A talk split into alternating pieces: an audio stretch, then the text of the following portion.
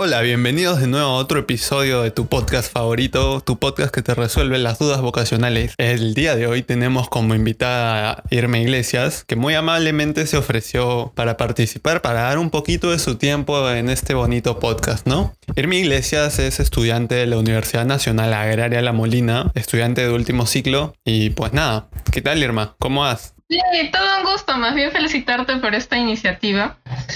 Y me parece muy interesante y, y la verdad que ya he podido escuchar algunos podcasts que haya subido y me han gustado bastante. Entonces, encantada de, de poder contribuir a tu proyecto.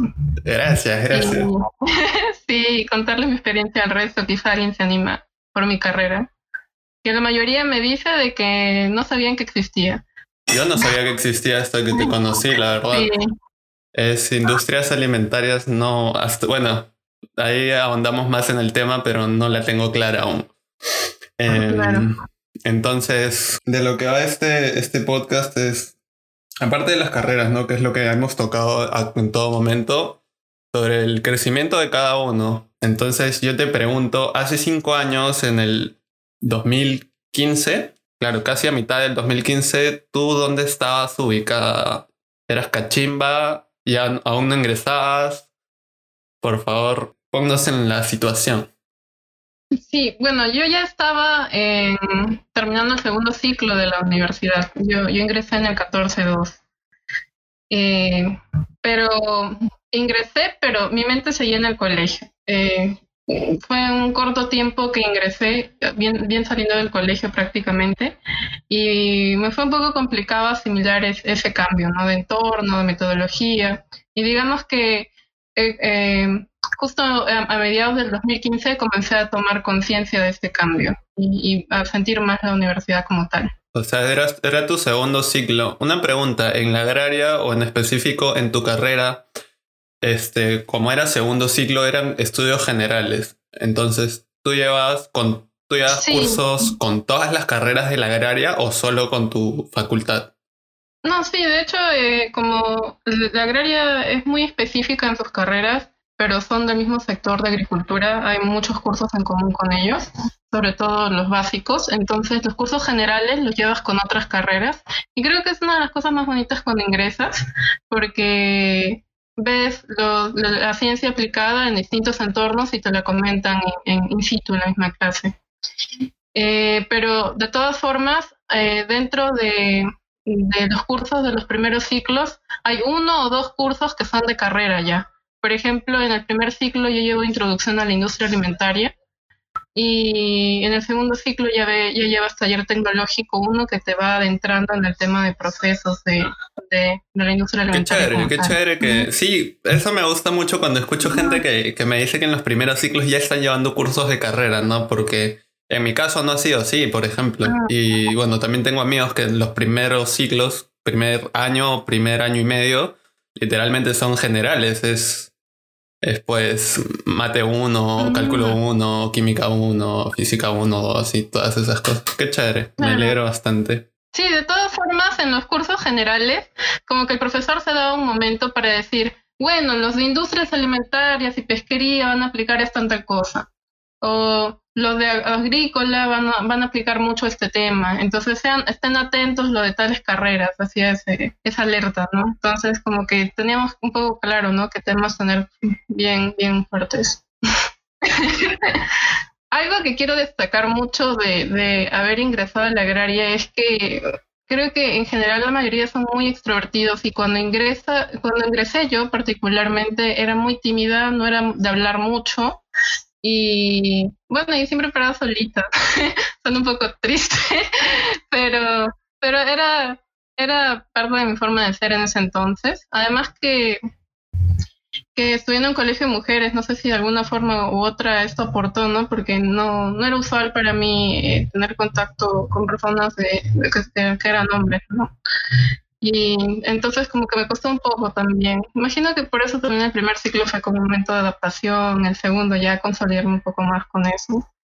Y pero pero fue fue justo en el tercer ciclo que ya comencé a abrirme un poco más, a ser un poco más extrovertida y con el tiempo dejar de de, de esperar que pasen las cosas y comenzar a buscarlas. Hay bastantes actividades, quiero destacar de eso de mi universidad, que hay ferias, hay círculos de investigación en mi facultad, eh, hay, siempre habían los jueves tecnológicos que podías ir y escuchar temas de la industria en la actualidad. Incluso me acuerdo que me gané una beca, bueno, en un sorteo, para un congreso de productos agropecuarios. Y a pesar que no entendía casi nada, me iba, me iba familiarizando con los términos y tenía un poco de miedo, ¿no? Pero algunos me incentivaron, no, pero ahí vas a escuchar los términos, vas a saber qué temas ir ahondando y conocer un poco más de la carrera, ¿no? Desde, desde temprana edad, de, de los primeros ciclos.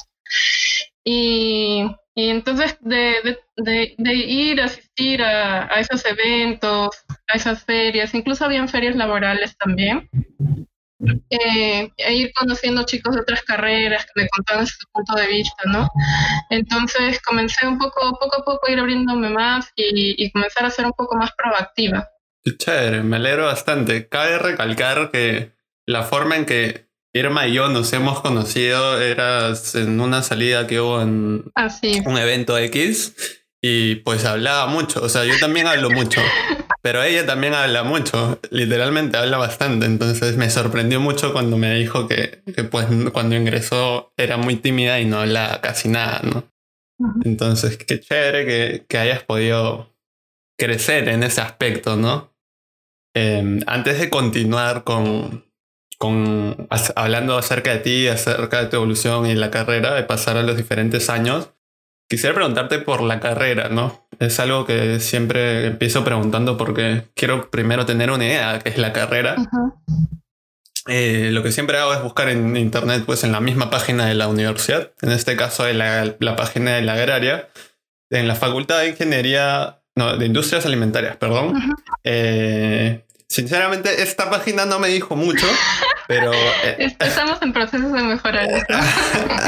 Está bien, es mucho mejor que la mía y que varias que he visto, no te preocupes. Ay. Pero más o menos el perfil del egresado me dice, pues ya el egresado es una persona responsable, que resuelve problemas, bla, bla, bla, bla.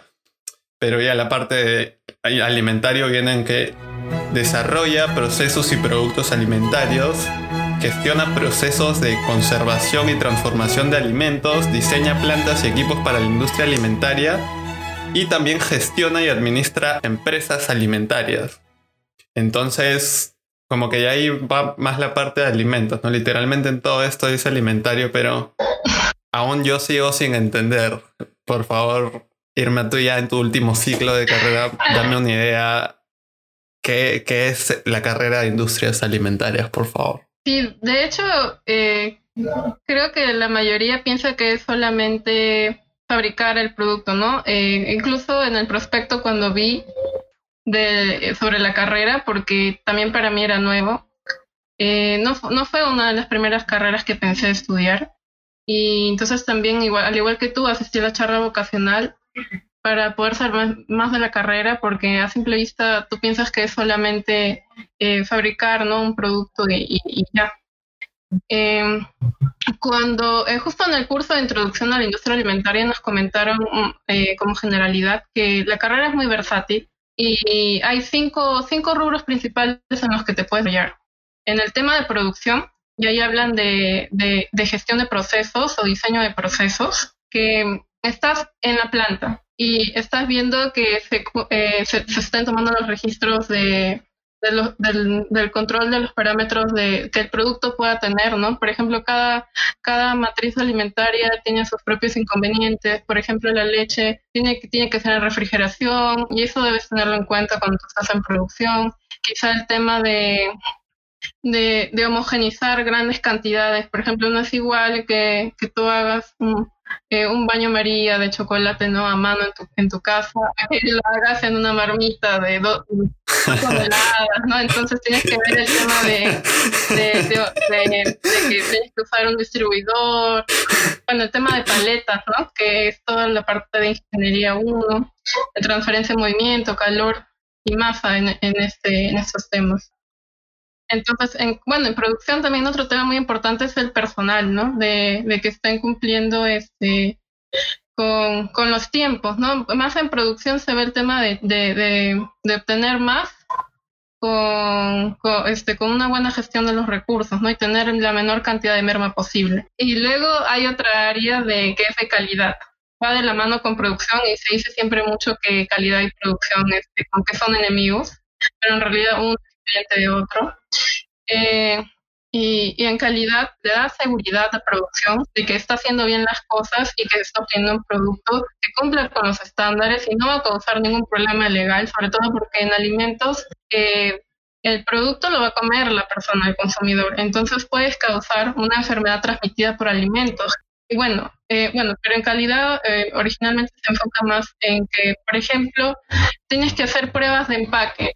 El Perú tiene distintas, por cada región se caracteriza de que tiene diferentes presiones. Entonces, cuando hacen el transporte, por ejemplo, las bolsas de papitas se hinchan cuando llegan o pasan por sitio. Entonces, todo eso tienes que tener en cuenta y hacer un... Nunca había pensado en eso, ¿verdad? Sí, creo que... Sí, entonces, eh, bueno, a veces puede pasar porque... Y también puede ser que tu, tu mercado objetivo sea acá en Lima, pero quizá te compra un revendedor y lo manda a otro lado del, del país. Entonces... Tu, tu producto tiene que, que asegurarse de que cuando llegue al consumidor final eh, es, esté en buenas condiciones. Entonces, para eso tú haces pruebas. Y por eso el producto, antes de ser liberado, tiene que ser aprobado por calidad. Tiene que ver temas de parámetros físico-químicos, porque incluso hay normas que definen ser cumplido. Por ejemplo, en el tema de, de leche, para asegurar que no tiene mucha agua, ¿no? Y, y cosas así. Entonces, eso ve más que nada calidad. O sea, que... que cliente tenga lo que la empresa le está prometiendo. Entonces va de la mano con producción, ¿no? Eh, producción ejecuta y calidad segura. Luego eh, hay otro tema de desarrollo e investigación, que para que a veces uno piensa que es diseñar el producto, ¿no? Por ejemplo, a veces uno quiere hacer eh, una bebida en polvo de algún de algún cereal, ¿no? O por ejemplo, hacer una mezcla de cañihuaco con tarwi, ¿no? Y para que sea una bebida alta proteica, pero te, te pones a pensar que el tarwi tiene más o menos un, un poco más de veinte por ciento de grasa. Entonces, esto se va a diluir realmente en, en agua.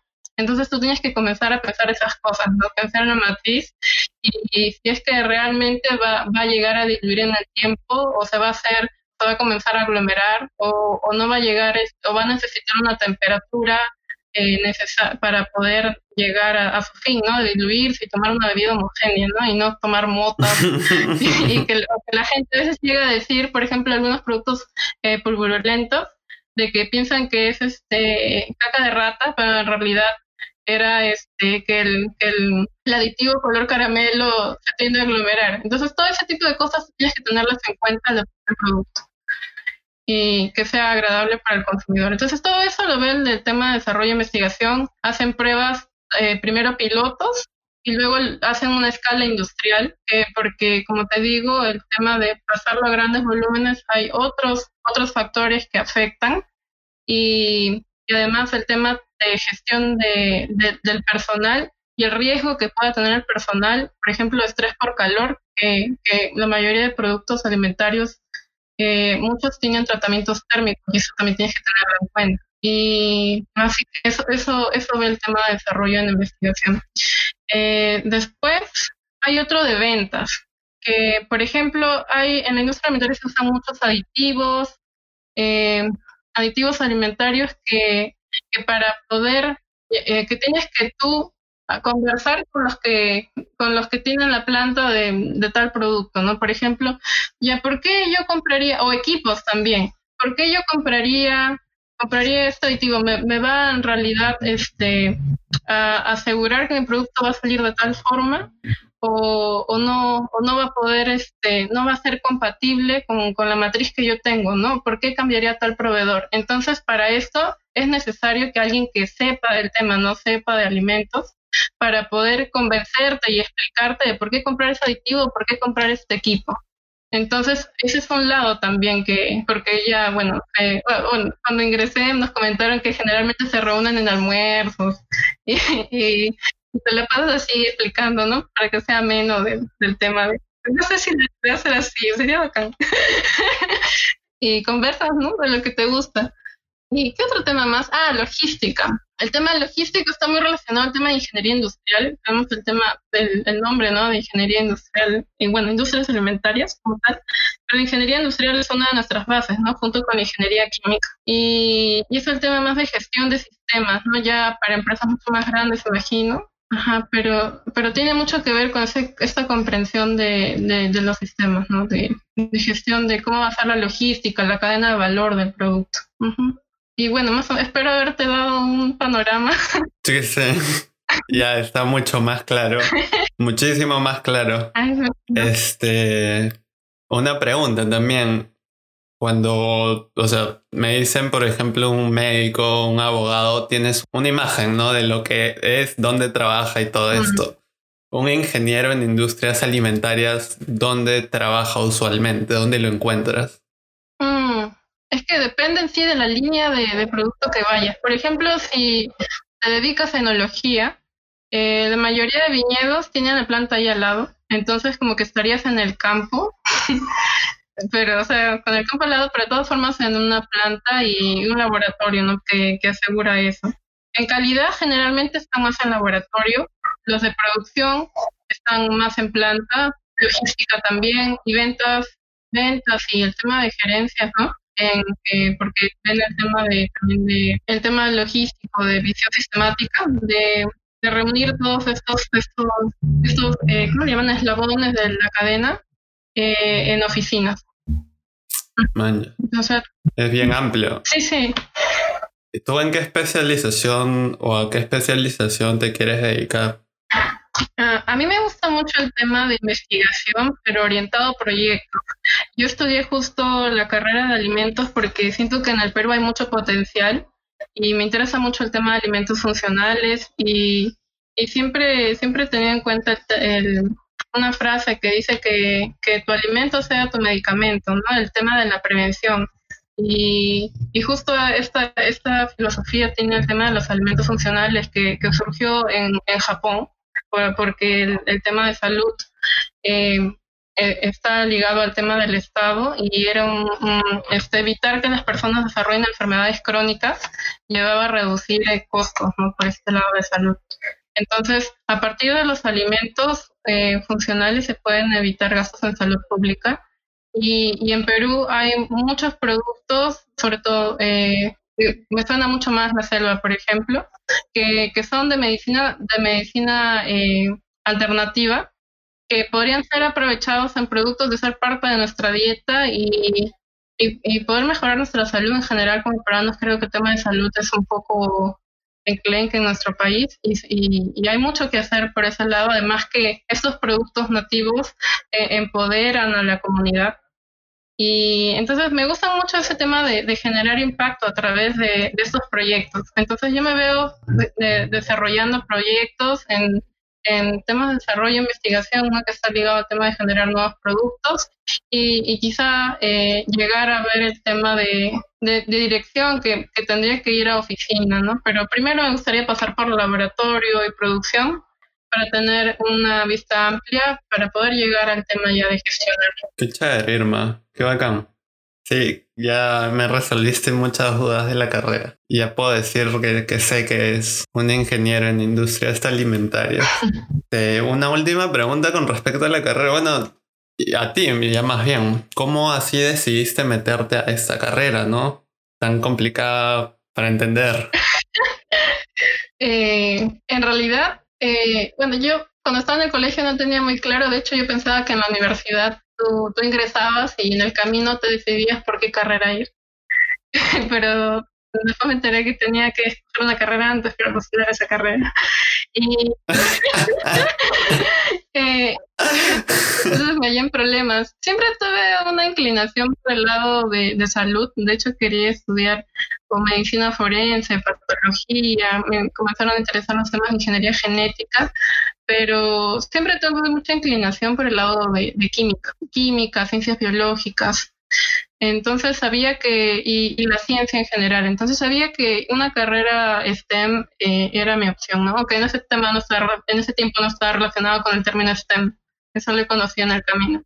Y, y bueno, en fin, entonces eh, por el tema de, de recursos, eh, sabía que tenía que ir a una universidad pública. Entonces eh, comencé a buscar ahí, ¿no? Estaba diciendo entre San Marcos o, o Villarreal, la U, la Agraria. Entonces eh, eh, siempre siempre fue el tema, me gustó el tema de sostenibilidad, eh, de, de contribuir a, a conservar el medio ambiente.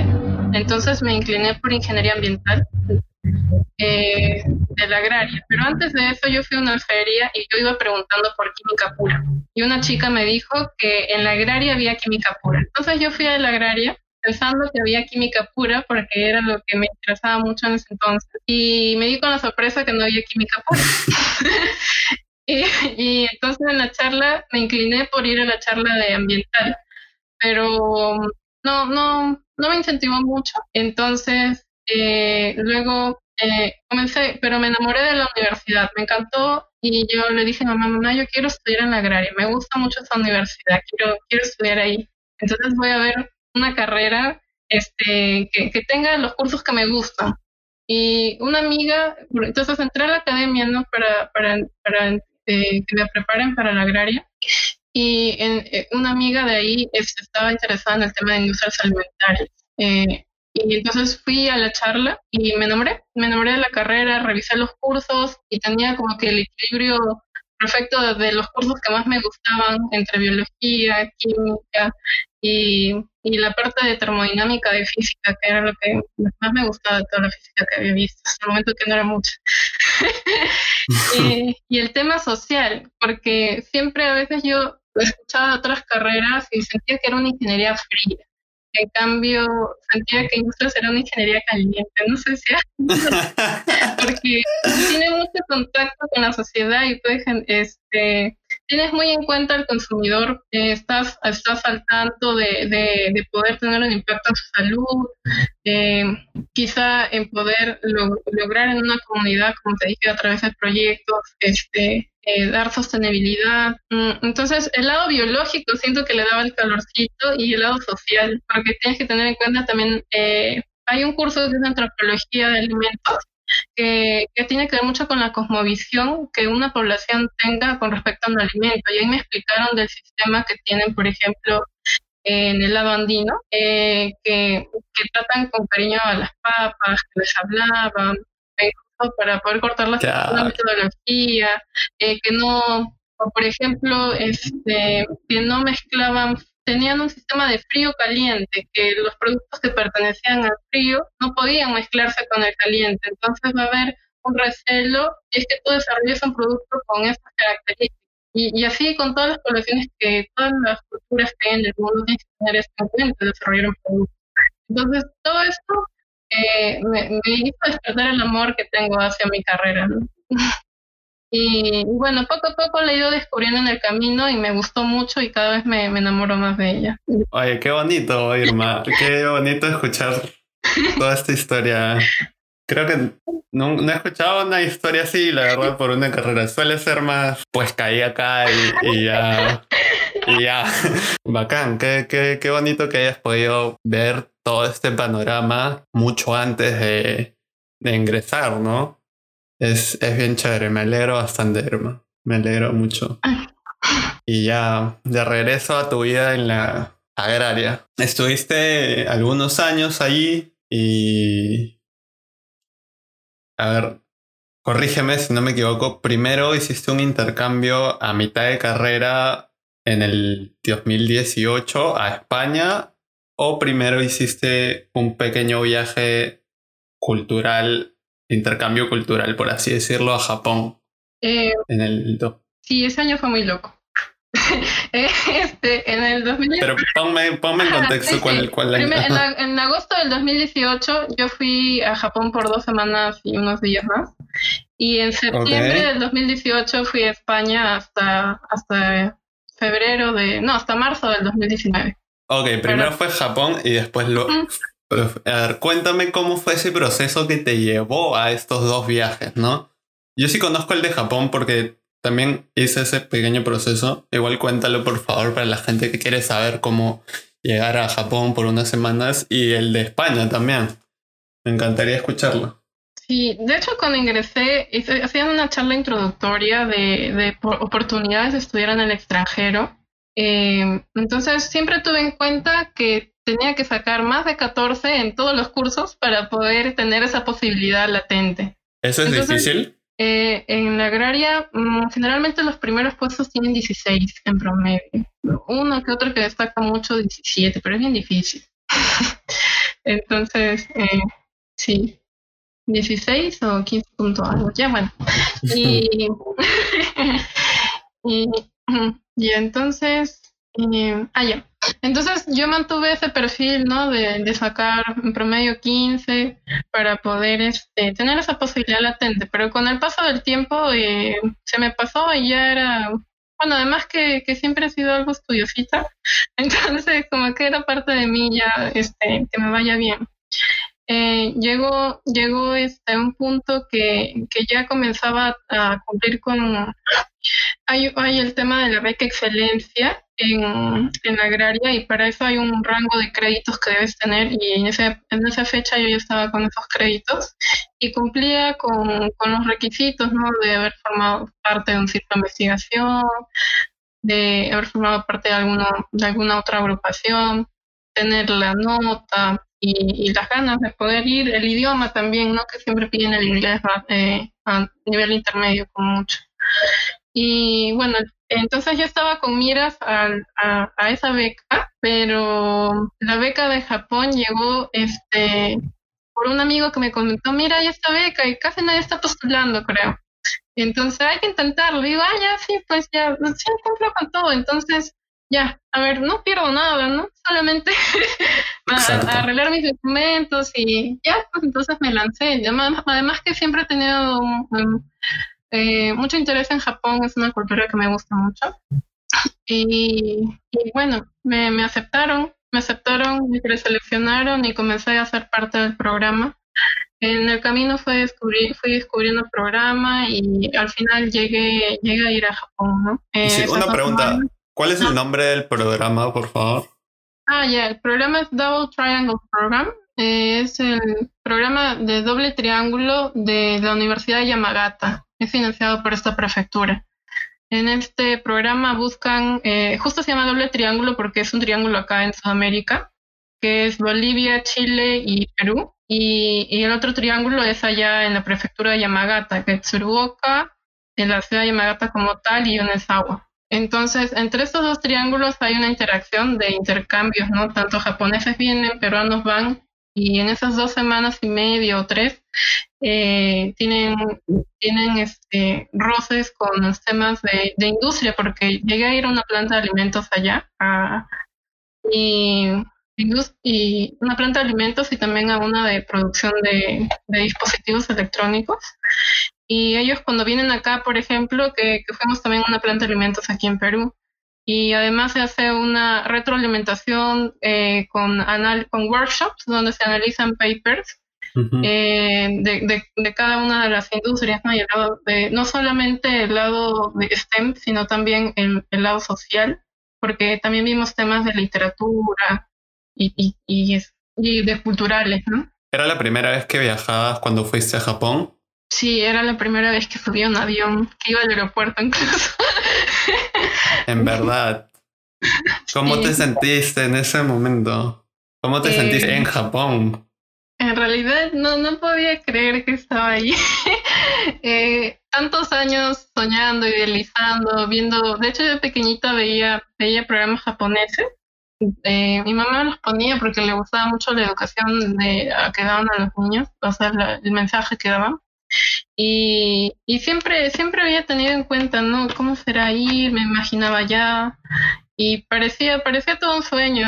No, no, este, me, me fue difícil asimilar que estaba ahí. Y además también de idealizar estar en el extranjero. Que piensas que es otro mundo, cosas así. Pero al final había una calle, una vereda. Y había un árbol. Y acá también hay árboles. Así cosas tan simples comienzan a afectar, ¿no?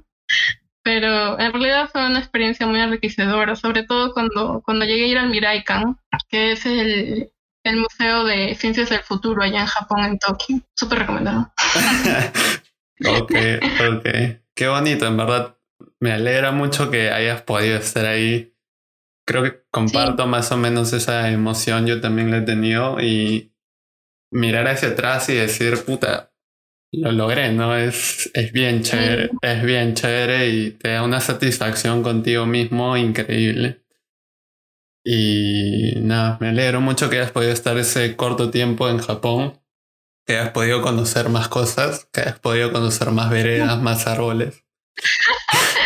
No, pero algo que me gustaría resaltar mucho es el tema de, de la innovación japonesa en sus productos alimentarios y cómo tienen muy en cuenta el tema de sus productos tradicionales. Por ejemplo, era común ver este un helado de matcha, un kitokato de, de matcha, que es el té verde, o, o ver este una bebida de, una, de un plato de comida. Eh, cosa que, que aquí no, pues por ejemplo uno puede ver productos productos nativos en ferias, pero industrializados no, no es tan común. Por ejemplo, no encontraría un snack de suri, no, voy a la tienda y no encuentro. No encontraría. Ahora, ahora por ejemplo, este, hay una empresa, bueno, mejor no decir nombres, que ha sacado un helado de aguaje, por ejemplo, eso para mí fue lo máximo. y, y me gustaría poder lograr eso, ¿no? Que Que, que tenga más alcance, muchos productos nativos que son muy ricos, muy este con un alto poder funcional y, y poder llegar a más, eh, que, que esta industria tiene mucho, pero mucho potencial en nuestro país. Y, y siento que, que se ha desarrollado en buena parte por el tema de los CITEs agroindustriales, por la labor del Ministerio de Producción, que he podido ser parte de algunas, de algunas conferencias de ellas. Qué chévere, qué chévere, no sabía eso, no sabía eso de Japón. Otro punto de vista también. Sí. Y ahora hablando sobre España, bueno, tú cuando estabas, o sea, fue ahí nomás, regresaste a Japón y volviste a España, pero también por favor puedes contarme, relatarme este proceso de cómo conseguiste esta beca a España. Sí, justo la, la beca España fue por la beca Excelencia.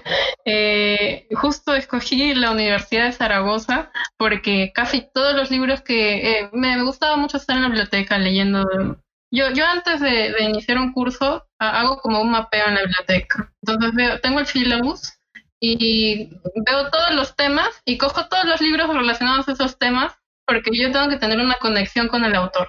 Entonces veo quién me cae mejor de todos los autores con respecto al tema y ya esos son mis libros base para el ciclo. Entonces eh, la mayoría de estos libros... Eh, cuando son traducidos son eh, de la Universidad de Zaragoza, es decir, Editorial Acri- Acribia, Zaragoza, España. Entonces dije, uy, quiero ir a Zaragoza un día. este, entonces, de ver casi todas mis bibliografías, y bueno, y mis amigos también, ¿no? Tenían el tema de eh, que muy fuerte alimentario en Zaragoza, España. Entonces me quedó el nombre ahí, y cuando vi la posibilidad, la Universidad de Zaragoza estaba dentro de... de de las opciones que, que manejaba, ¿no? Porque hay el tema de, te dan la beca, sí, pero tienes que ver el tema de convenios que tiene la universidad con, con las posibilidades. Entonces, porque eso demora y en poco corto tiempo no, no se puede hacer. Y, y ya, entonces, así fue que llegué a la Universidad de Zaragoza, eh, con la beca Excelencia que comenté antes, que tenía miras de, de, de postular, apliqué y, y sorprendentemente gané ese día, salté. Me dije, papá, papá, dame la beca, me voy a ir a España. Y eso fue antes de saber lo de Japón, ¿cierto? Sí, lo de Japón me enteré en el laboratorio de nutrición. Ya, yeah, o sea, fue, ah, ya, yeah, ya, yeah, ya. Primero ganaste eso, ¿tu papá te creyó? Eh, no, de hecho, no le había comentado que había postulado. Okay. Y sí, se sorprendió. Me dijo, no vas a ir a ningún sitio. Suele pasar, sí. Sí. Y, y, y, y bueno, con lo de España fue diferente porque cuando me despedí eh, no, era, no eran dos o tres semanas, eran seis meses. Entonces eso sí, como que me impactó un poco más. ¿Viajaste sola? Sí, viajé sola. Pero por suerte ya había tenido la experiencia de viajar a Japón en grupo, uh-huh. Entonces como que me sirvió como un tutorial, ¿no? Como... Tuve mi tutorial, por suerte. Qué chévere, qué chévere. ¿Y qué tal? Por favor, cuéntame, cuéntame sobre España. ¿Cómo? Más bien, ¿esta beca te otorgaba el dinero para sí, sobrevivir, para... las casas? ¿Cómo era esto? Ok. Sí, sí, me cubría el tema de, de, de la vivienda, eh, alimentación, movilidad, el, el, el vuelo de avión de ida y vuelta. Y bueno, me dan el dinero, pero yo tengo que gestionar todo, eh, mi visa, eh, cómo yo manejo mi dinero, en, en, en dónde voy a vivir, cómo pago mis servicios, si voy a tener internet o no, datos de celular, todo eso ya está a mi, a mi potestad. Ok, uh-huh. Ok.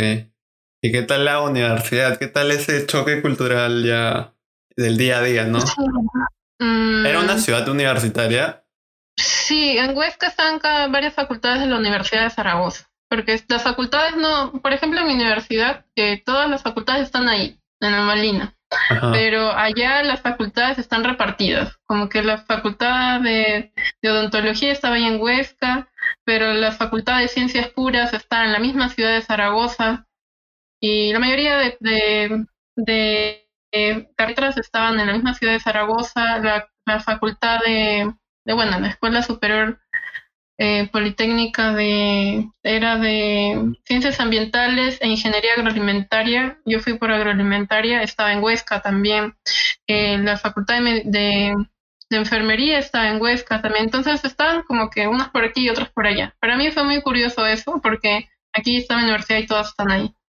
Y entonces por ese tema eh, había muchos chicos que iban de paso, ¿no? Porque allá en España, bueno, donde yo estuve, eh, era la comunidad autónoma de Aragón, y, y hay muchos pueblos, y, y bueno, otros que me han comentado también han tenido la misma, el, el mismo, la misma percepción, que hay varios pueblos, y los chicos de los pueblos viajan a una ciudad universitaria, y viven ahí el tiempo que están estudiando, y luego regresan a su pueblo. Entonces ahí es un punto de reunión. Y, y también me pareció eso en Toulouse. Toulouse también es una universidad, eh, una, una ciudad universitaria. Y, y, y Grel, Gurgel, en Bélgica también. Creo que es una dinámica este, europea, ¿sí? Uh-huh. De que hay ciudades universitarias. Entonces, eh, pero en la ciudad en sí vivían muchos abuelitos. Los chicos los fines de semana se iban a, se iban a, a sus pueblos o, o de donde eran, porque ellos también son de ciudad. Ah, claro. Y, ajá, claro, entonces el fin de semana y la población, ahí me, me quedó claro que la población europea sí, sí es mayor, ¿no? A diferencia de acá que suelen ser muchos jóvenes. Y, y curiosamente cuando llegué, el, bueno, me, fue, fue muy amable el, el asesor de, de la agraria allá en España, de la Universidad de Zaragoza. De hecho, él me apoyó en el tema de, de completar la documentación antes de ir, porque hay un contrato de estudios detrás de todo. Y, y él me comentó, eh, uy, me, si había viajado antes, le comenté que había ido a Japón, y me dijo, uy, entonces aquí en España te vas a acostumbrar súper rápido porque, porque España se parece mucho a Perú. Tiene la influencia cultural no española allá en Perú, entonces no vas a tener ningún problema. Pero de hecho, yo sentí el choque cultural mucho más fuerte en España que en Japón. Pero también estuviste Por... más tiempo.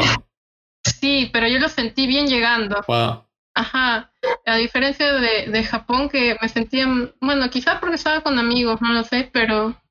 Es que aquí yo tengo mucho roce con la Asociación Peruano-Japonesa. Suelo ir a sus actividades, ah, okay, suelo comer okay. comida asiática. Entonces, eh, en cambio en España, el primer choque que tuve fue que llegué a la casa, tenían lavaplatos, pero no tenían licuadora.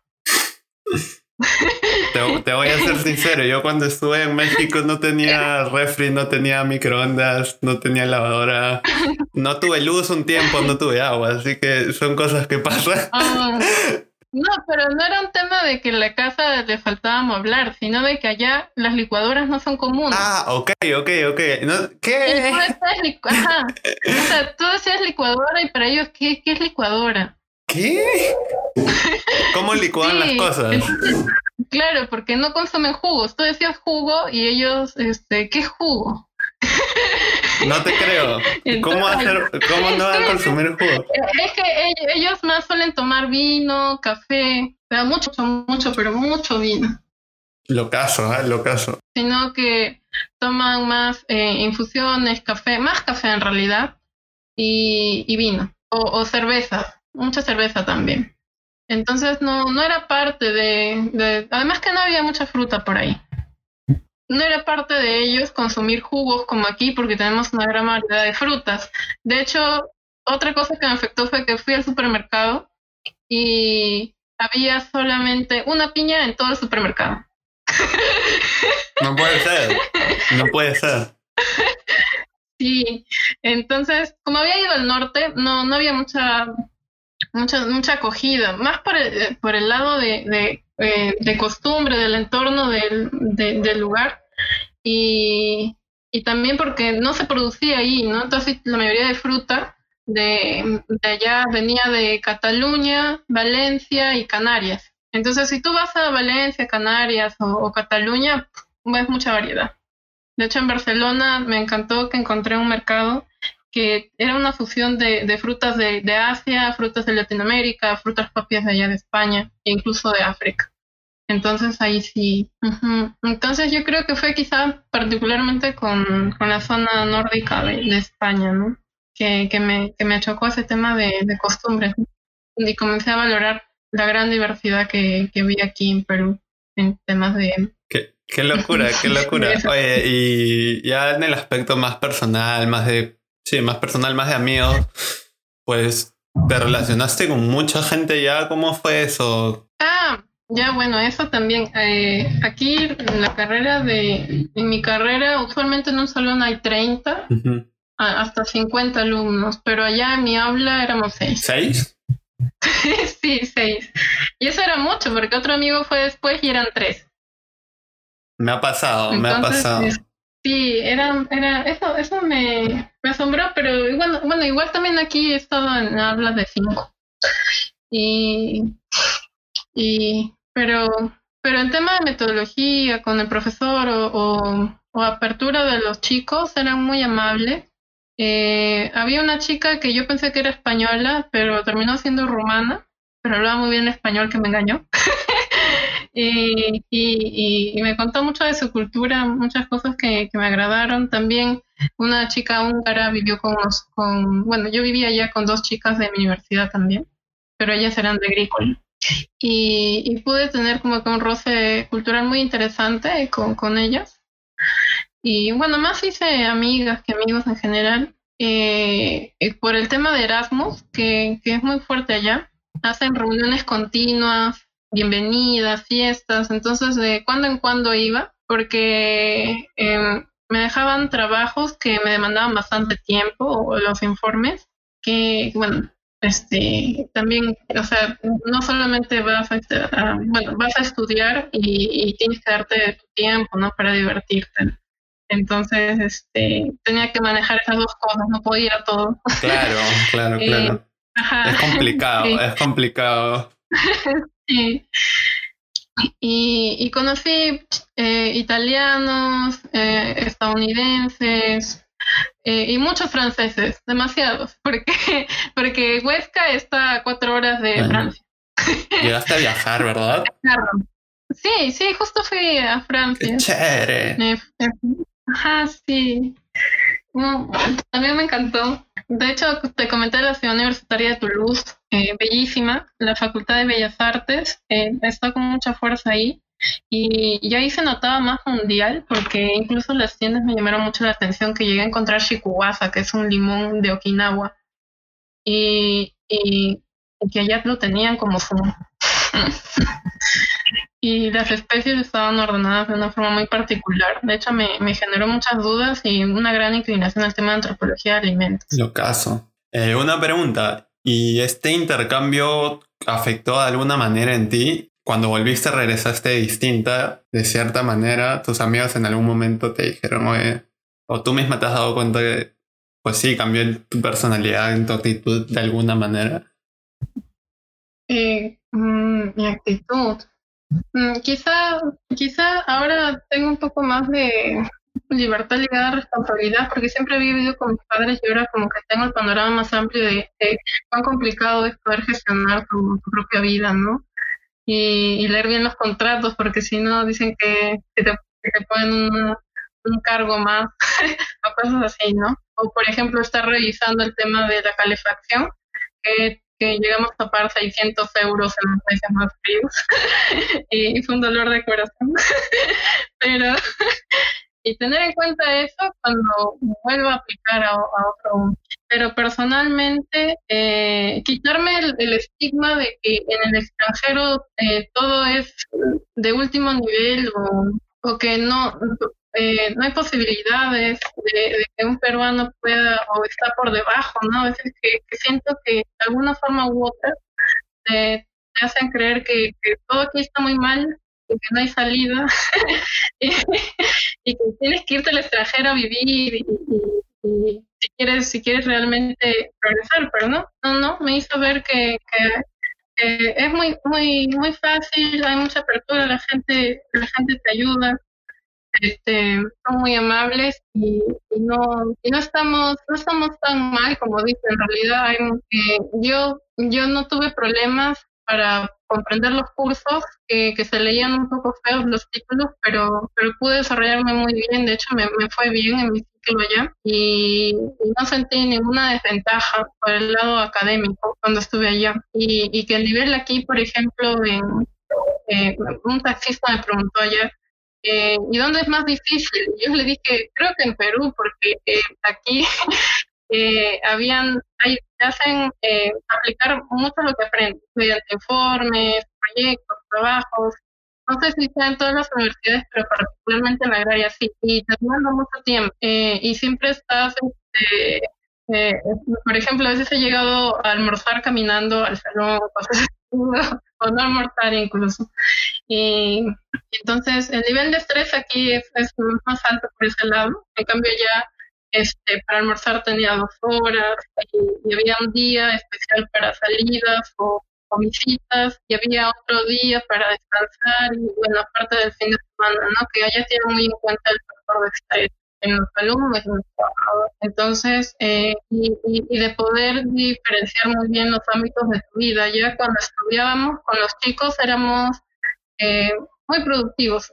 Estudiamos dos horas y en esas dos horas hacemos bastante. Eh, y cuando nos divertíamos, nos divertíamos bastante también. Y cuando teníamos que descansar, también era así. Tienen muy separados esos ámbitos, cosas que aquí siento que se mezclan.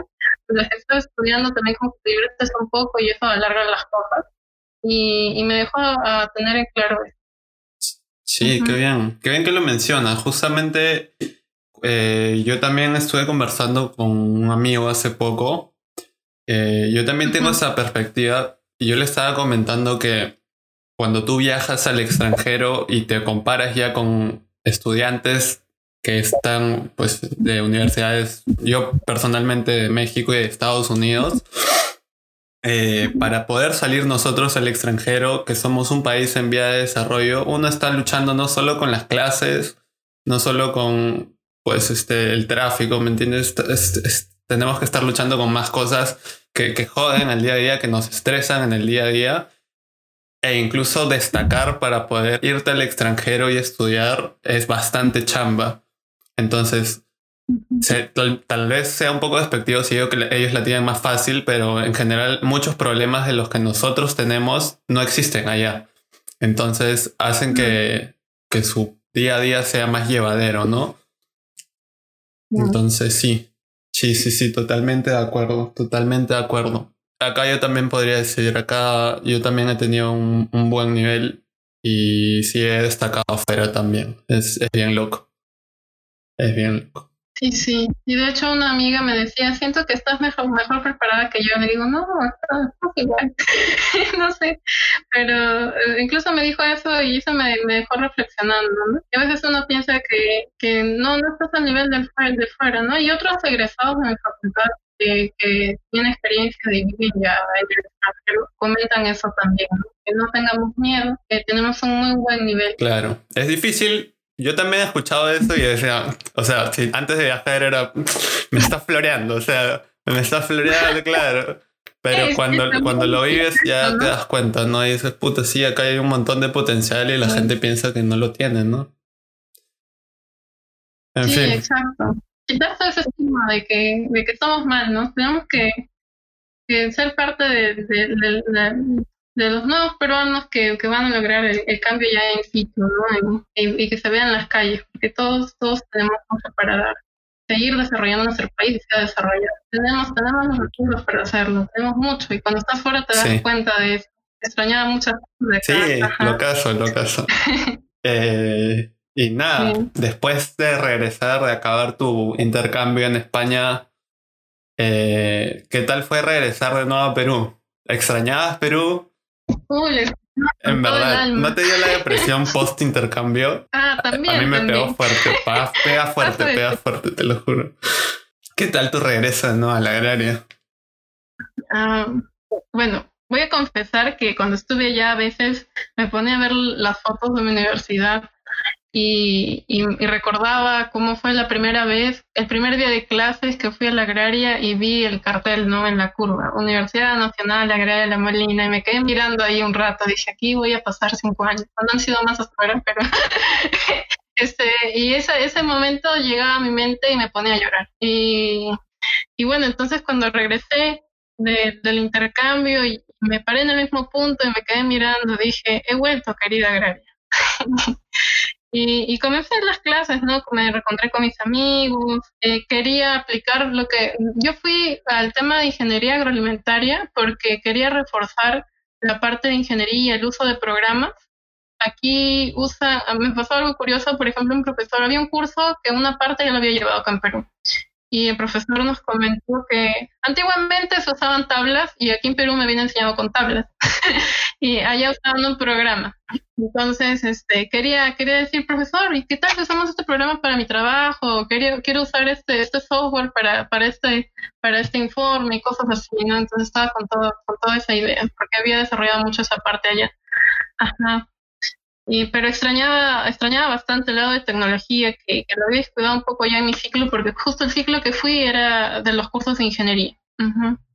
Y, pero fue muy bonito me, eh, regresar a la agraria después de t- tanto tiempo. Además que quiero enfatizar que, que yo estudié en la agraria porque me enamoré de la agraria cuando fui la primera vez ahí. Me pareció un entorno muy ag- agradable para poder estudiar. Oye, qué, qué hermoso uh-huh. todo lo que dices ahorita, Irma, en verdad. En verdad me ha, me ha llegado, me ha llegado al corazón. Oye, en verdad me, me da gusto que capaz no conozco a mucha gente que tenga tanto, no sé, pasión, amor por su universidad, ¿no? Es bien chévere conocer gente así y, y me da gusto, en verdad, me da gusto. Me da gusto haber escuchado todo esto, toda, toda tu travesía en industrias alimentarias y saber que ahorita ya estás por acabar. Ya estás por graduarte de la, de la agraria. Eh, a mí siempre me gusta cerrar estas conversaciones preguntando a quién quisieras agradecer, a qué personas quisieras agradecer que han sido parte de ti en estos últimos cinco años, ¿no? Mm. Eh, a mis padres eh, siempre me han dado mucho apoyo. Y así, de cosas pequeñitas como darme un pan cuando me voy sin desayuno.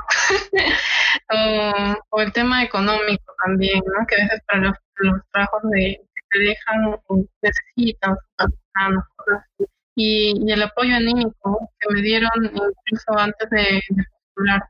Y, y cuando estás en temas de confusión y no sabes eh, a dónde vas a ir. O cuando quizá...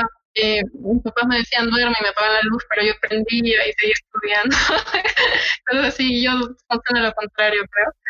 Y sí, la verdad me han, me han ayudado mucho en toda mi travesía académica, en realidad. Y, y, y a mi madre mucho por eh, también por el tema de encontrarme el, el, eh, la filosofía japonesa desde, desde muy pequeña, y me, me sirvió para, para poder este, familiarizarme con, con, con el programa de Yamagata.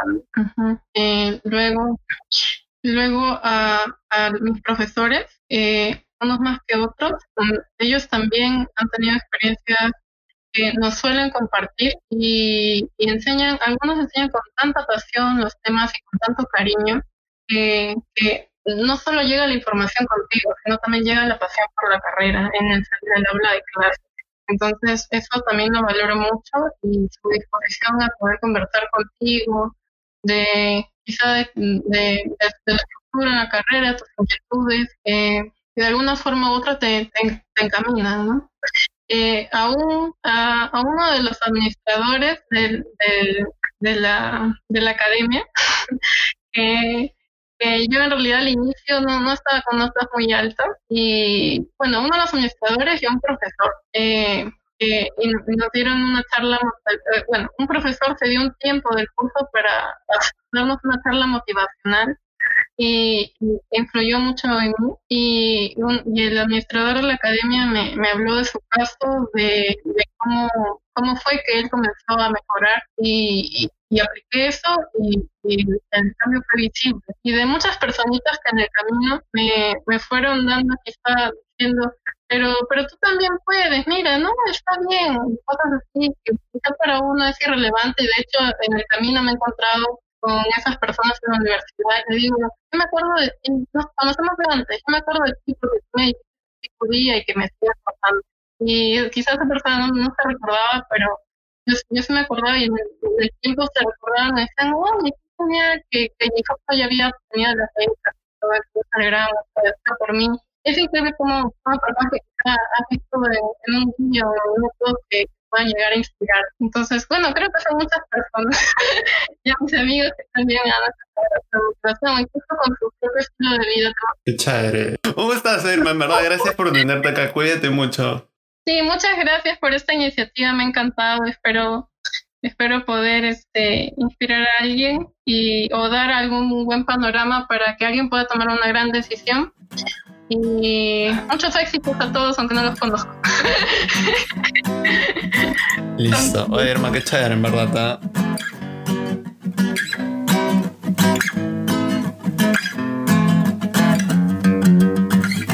Sí, algo que me gustaría mencionar eh, y que me he podido dar cuenta en el camino es que cuando uno está por escoger una carrera, piensa que tu vida se va a definir en ese momento. Incluso personas te lo dicen, de que cuando ingresé me dijeron, ya, ya está solucionada tu vida, ¿cuántos quisieran estar en tu lugar? Ya tienes una carrera y ya, ya todo está dicho, algo así. Y la verdad no comparto esa perspectiva. Eh, creo que cuando escoges una carrera, eh, no, no te limitas a, a solo dedicarte a ese mundo, eh, pero sí es un, un buen compañero tu carrera para poder ir descubriendo la vida a esa corta edad que, que comienzas a estudiar, o quizá lo estudias después. Siempre la vida es un descubrimiento constante y no te vas a limitar a, a esa carrera tan solo. Quizá en el camino encuentras otra pasión y puedes desarrollarte en ese mundo también. Entonces, eh, me gustaría dejar es, ese mensaje de que no, quizá tienes ya una carrera, pero te, te interesa alguna otra y puedes seguir desarrollándote. No, tu carrera, ajá, tu carrera no va a definir tu vida, ni, ni cómo vas a hacer, ni nada por el estilo. Entonces, eso aligera un poco la carga de que sientes a esa corta edad, ¿no? Que cuando estás en el colegio que tienes que decidirte por una cosa y piensas que toda tu vida va a ir en rumbo. Claro que sí. Mírame a mí, mírame a mí, hermano. Ay, un gustazo, Irma. Qué bonito mensaje final.